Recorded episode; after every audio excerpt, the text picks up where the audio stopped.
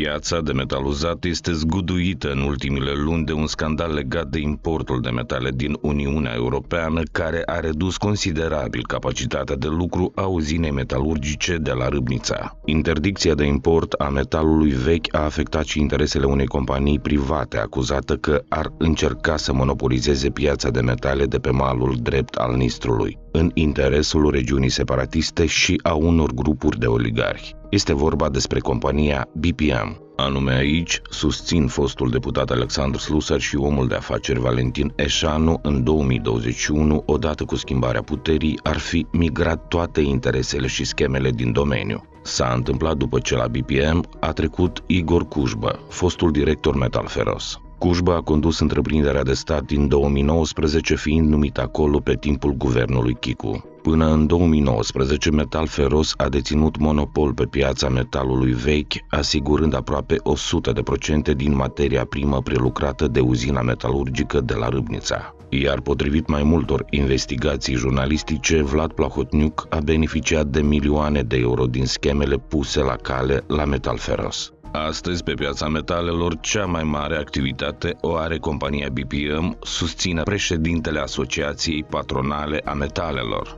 Acest BPM al lui Andronache, eu am impresia și vă întreb pe să confirmați sau nu, el uh, încetul cu încetul se transformă într-un, uh, într-un nou uh, metal feros. feros. Până acum era, era monopolistă Republica Moldova, metal feros, care era controlată de Guvernul Republicii Moldova.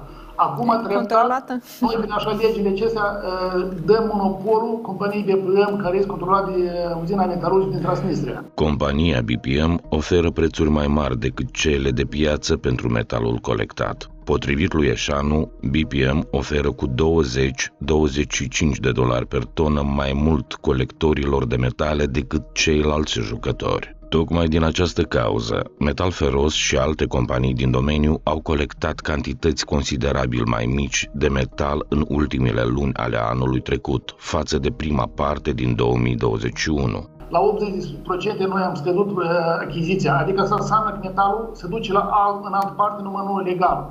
Uh, problema este că prin companiile uh, din stânga Nistrului sau BPM, cum mai spune, cumpără metalul la negru BPM domină nu doar piața de colectare a metalului, dar și cea de vânzare a cimentului și produselor finite din fier. Compania este distribuitor exclusiv pe piața Republicii Moldova a metalelor și a cimentului de la Râbnița pe care, susține Slusar, le vinde mai ieftin decât companiile de pe malul drept, întrucât producerea lor în stânga Nistrului are loc pe gaz și lumină gratuită. Pe pagina oficială BPM se laudă că a contribuit la dezvoltarea mai multor proiecte imobiliare inițiate de cele mai mari companii de construcții din țară.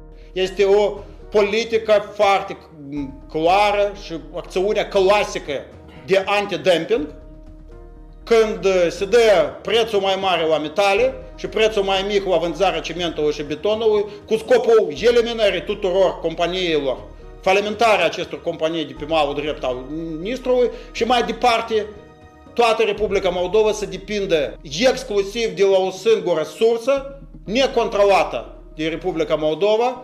Mai mult, compania devine tot mai puternică pe fundalul problemelor pe care le au concurenții ei. Așa, în toamna lui 2021, Metal Feros s-a pomenit cu conturile închise, sub pretextul că ar avea afaceri cu Transnistria. În același timp, conturile BPM care asigură exporturi de sute de milioane de dolari de la uzina metalurgică de la Râbnița rămân în continuare deschise. Într-un comentariu oferit newsmaker.md, BPM Trade a negat toate acuzațiile care îi se aduc. A spus că declarațiile privind monopolizarea pieții sunt vădit exagerate, că compania apelează la credite pentru a face față concurenței și că în activitatea sa comercială BPM nu are nicio legătură cu Vladimir Andronachi, iar ascensiunea companiei se datorează liberalizării pieței. BPM este de fapt un grup de companii care, potrivit paginii oficiale, vând ciment, beton, produse metalurgice, construcții metalice, oferă transport, inclusiv se ocupă de export în UE și CSI. Iar fondatorul a trei dintre companiile din grup BPM Plus, BPM Stroi și BPM Ciment Group este Piotr Babi, O altă companie din grup este BPM Trade fondată de Oleg Babi, tot el și acționar la uzina de ciment din Râbnița. Acesta a apărut de câteva ori public vorbind în numele acționarilor de acolo despre starea de lucruri de la uzină. În ultimii doi ani, BPM Trade a înregistrat cifre de afaceri tot mai mari. În 2020, compania a raportat un profit de peste două ori mai mare față de 2019, în creștere de la 34 la 85 de milioane de lei. Totuși, începând cu noiembrie 2021, veniturile BPM și uzine metalurgice au fost afectate odată cu introducerea interdicției Uniunii Europene de a livra deșeuri metalice în Moldova. În rezultat, uzina a rămas fără 70% din materia primă. La scurt timp, uzina de la Râbnița a trimis către Ministerul Economiei și Ministerul Mediului o scrisoare prin care a solicitat ultimativ autorităților de la Chișinău să ceară Comisiei Europene eliminarea acestei interdicții. În paralel, BPM ar face și ea lobby pentru a relua importul metalelor din UE. Cât ține de scrisoarea trimisă de Ministerul Mediului, din ce cunosc eu, Uh, într-adevăr, cei de la uzina metalurgică au contractat foarte mulți lobiști și, de fapt, este și în scrisoarea care a trimis la Ministerul Economiei în care scriu că persoana noastră a contactat comisia și vă dați seama că nu poate oricine să contacteze comisia și să discute pe holurile uh, Eurocomisiei, să discute despre anumite interdicții. Scopul BPM acum este să păstreze monopolul și să asigure livrările către regiunea separatistă, crede președintele Watchdog.md Valeriu Pașa. În loc de metal feros este acest BPM, companiile da. afiliate, care încearcă să-i ruineze pe toți, să rămână doar ei Așa. și să dicteze prețul. Lupta se dă pentru principala sursă de alimentare a bugetului regiunii separatiste, întrucât BPM este principala sursă de materie primă pentru uzina de la Râbnița, dar și principalul lor exportator.